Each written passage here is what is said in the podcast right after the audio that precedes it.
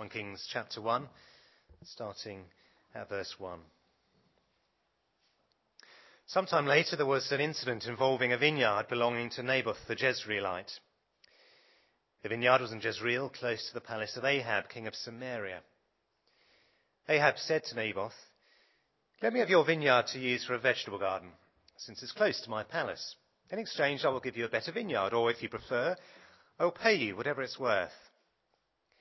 But Naboth replied, The Lord forbid that I should give you the inheritance of my fathers. So Ahab went home, sullen and angry, because Naboth the Jezreelite had said, I will not give you the inheritance of my fathers. He lay on his bed sulking and refused to eat. His wife Jezebel came in and asked him, Why are you so sullen? Why won't you eat?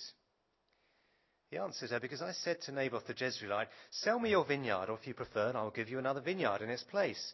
But he said, I will not give you my vineyard. Jezebel, his wife, said, Is this how you act as king over Israel? Get up and eat, cheer up.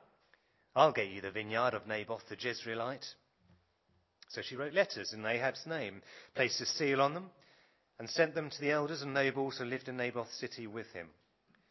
In those letters she wrote, Proclaim a day of fasting, and seat Naboth in a prominent place among the people.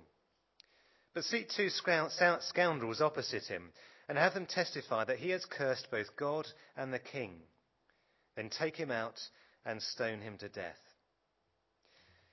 So the elders and nobles who lived in Naboth's city did as Jezebel directed in the letters she had written to them. They proclaimed a fast and seated Naboth in a prominent place among the people. Then two scoundrels came and sat opposite him and brought charges against Naboth before the people, saying Naboth has cursed both God and the king. So they took him outside the city and stoned him to death. Then they sent word to Jezebel Naboth has been stoned and is dead. As soon as Jezebel heard that Naboth had been stoned to death, she said to Ahab, Get up and take possession of the vineyard of Naboth the Jezreelite that he refused to sell you. He is no longer alive, but dead. When Ahab heard that Naboth was dead, he got up and went down to take possession of Naboth's vineyard. Then the word of the Lord came to Elijah the Tishbite. Go down to meet Ahab, king of Israel, who rules in Samaria.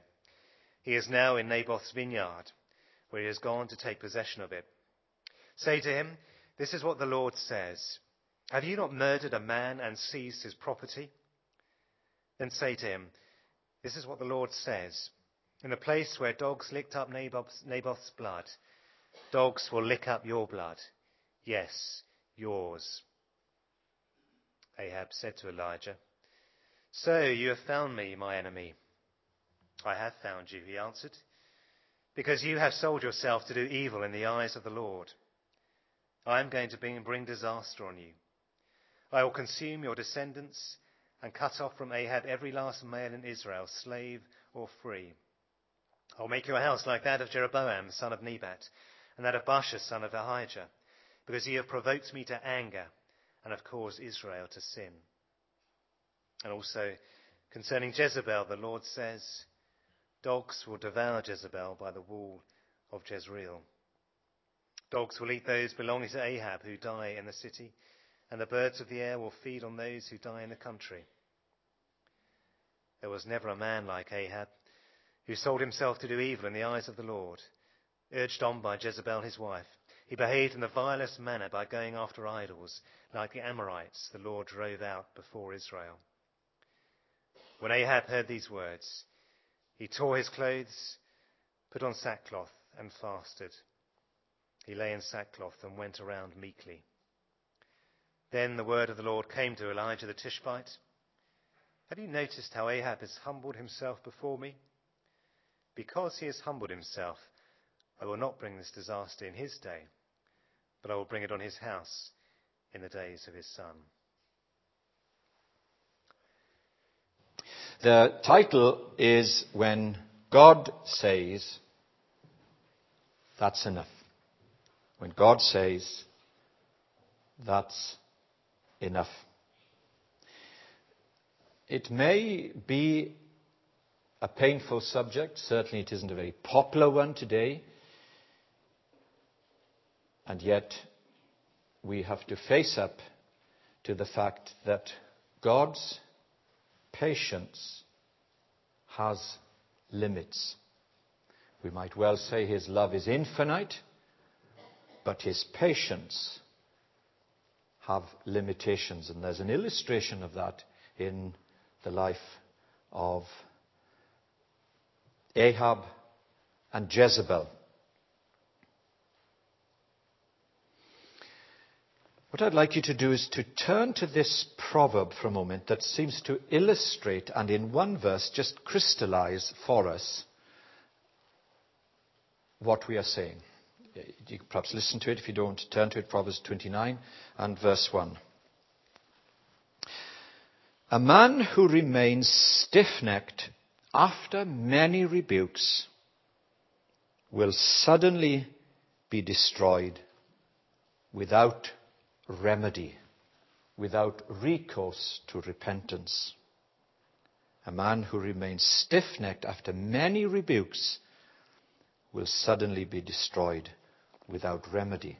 And that summarizes for us, if you like, the events here of Naboth's vineyard.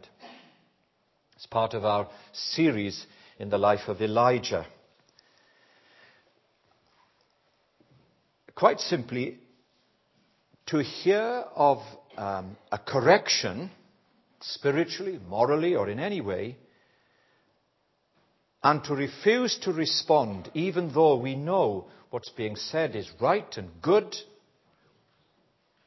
then there are consequences that we have to face. There are consequences. And this is a difficult time in the life of Elijah, where values for human relationships are at a premium. And sometimes we can see that in a very vivid way within, within the other parts of the world. Might even become true for us much closer. Now, there are several examples of occasions when God says, That's enough. That's it. It's the end. Uh, and I want us to look at just a couple to illustrate and then give a, a summary of this event in Naboth's vineyard. First of all, the obvious one uh, in the book of Genesis. You may want to turn to that, Genesis 19. The classic account of um, Abraham, the great intercessor, who prays over the city of Sodom and Gomorrah.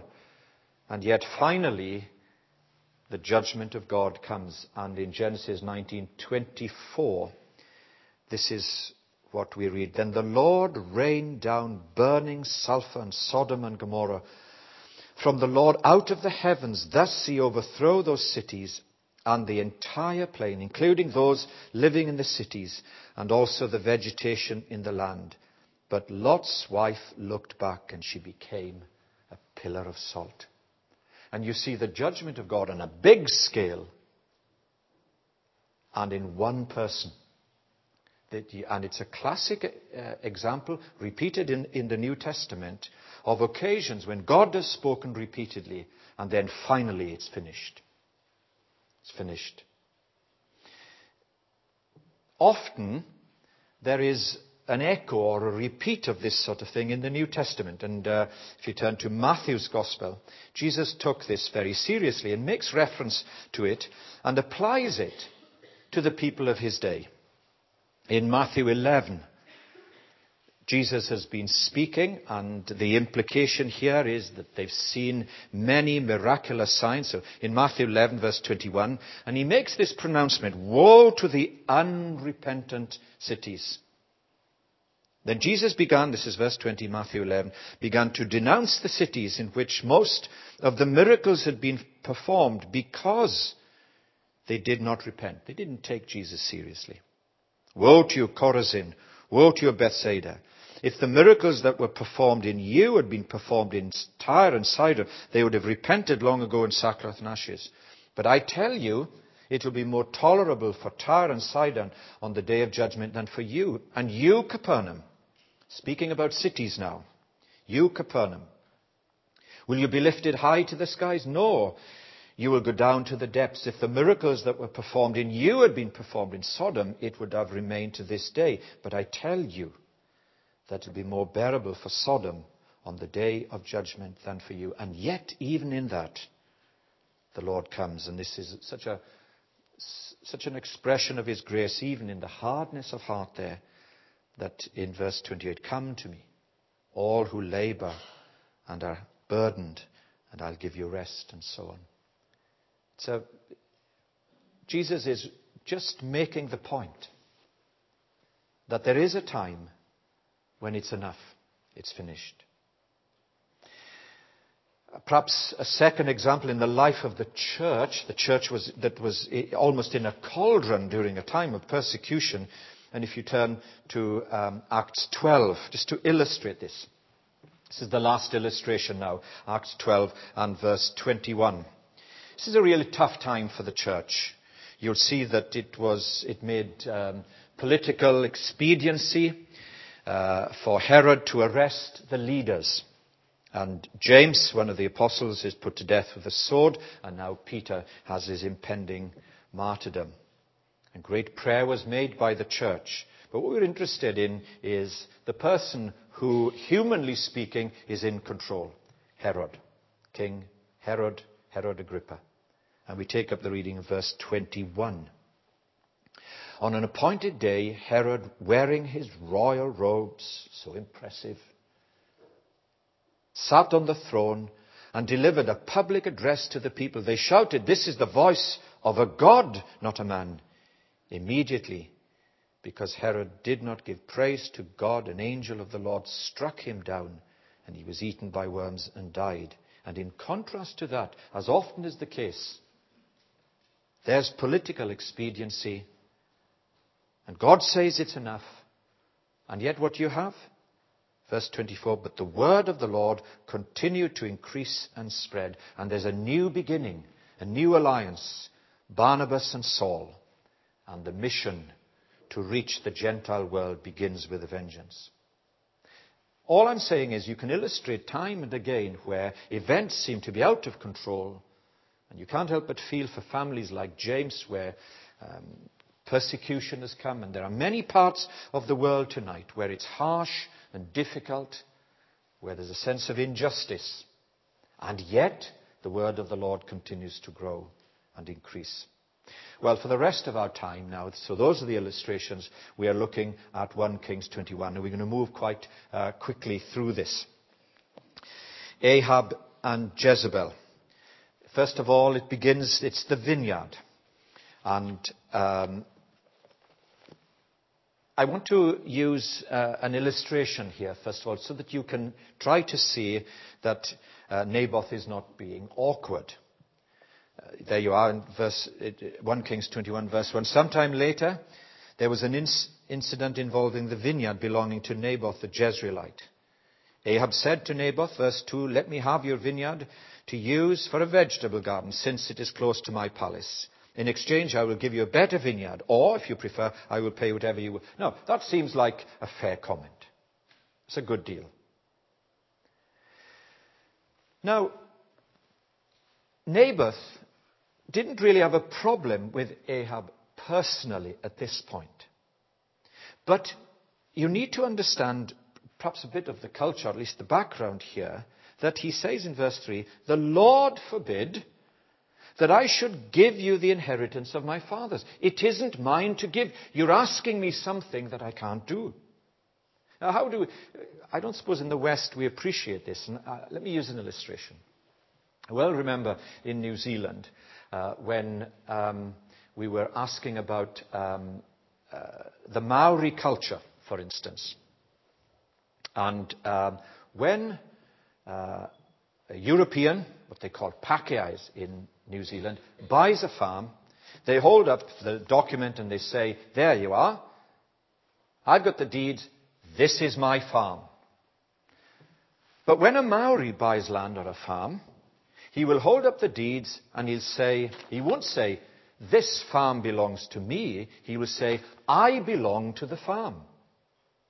And here's a sense of this sort of ancestral idea, the, the whole idea that it's handed on from generation to generation, and you can't break the cycle.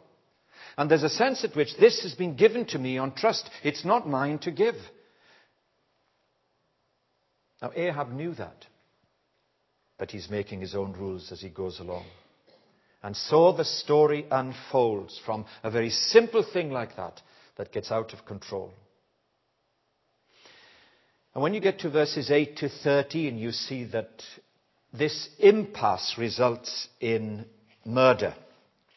Now, of course, they didn't, they didn't actually commit the murder directly, Jezebel or Ahab, but certainly caused it. What do you make of this? Classic, and we see it so much today, classic character assassination long before the stones are thrown and he is killed. You see in verse 13, at the end of it, they take him outside the city, stoned him to death. Cold blooded, premeditated murder. Because of this unbridled desire of the royal couple. Now, you might think at this point, where is God when things like this happen?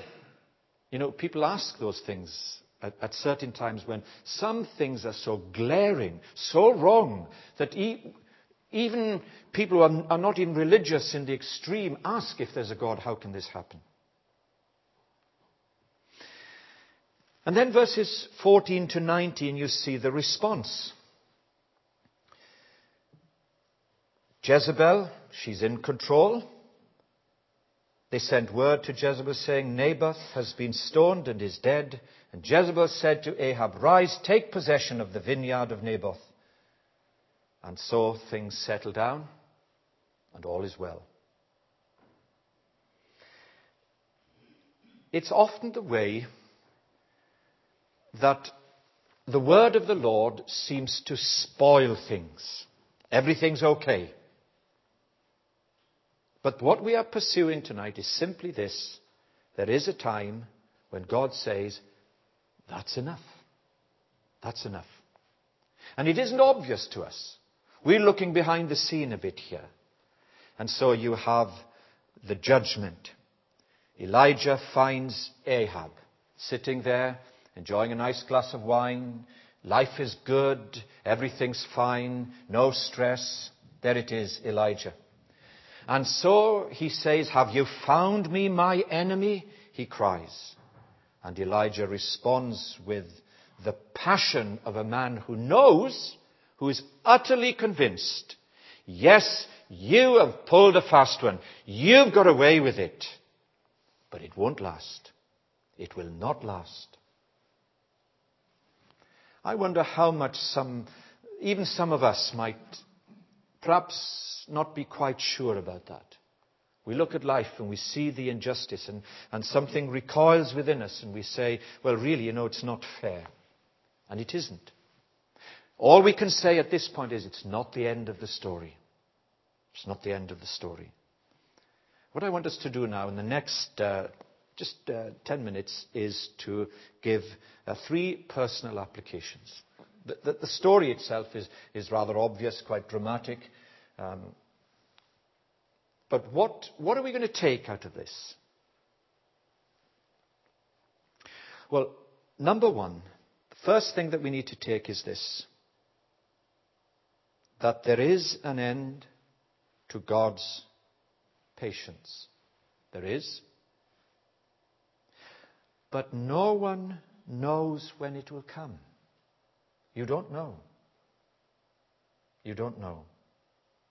And if that is so,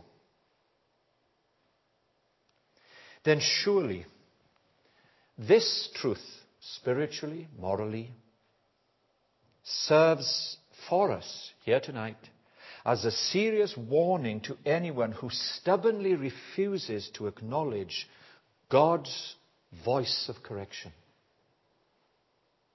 He speaks so clearly here.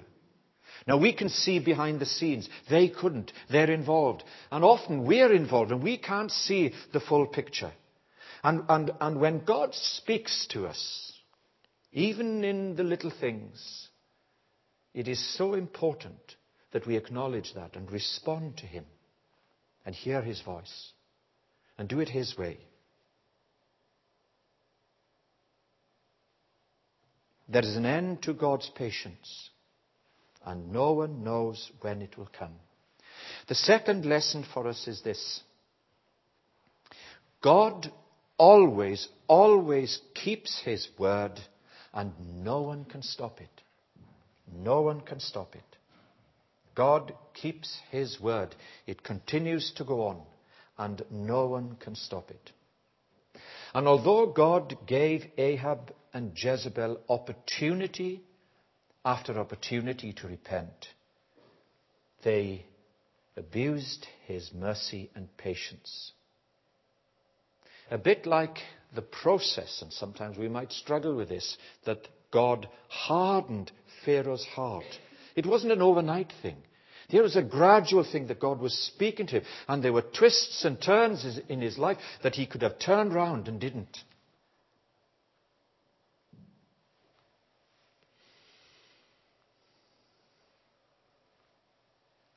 The last lesson that we have is this.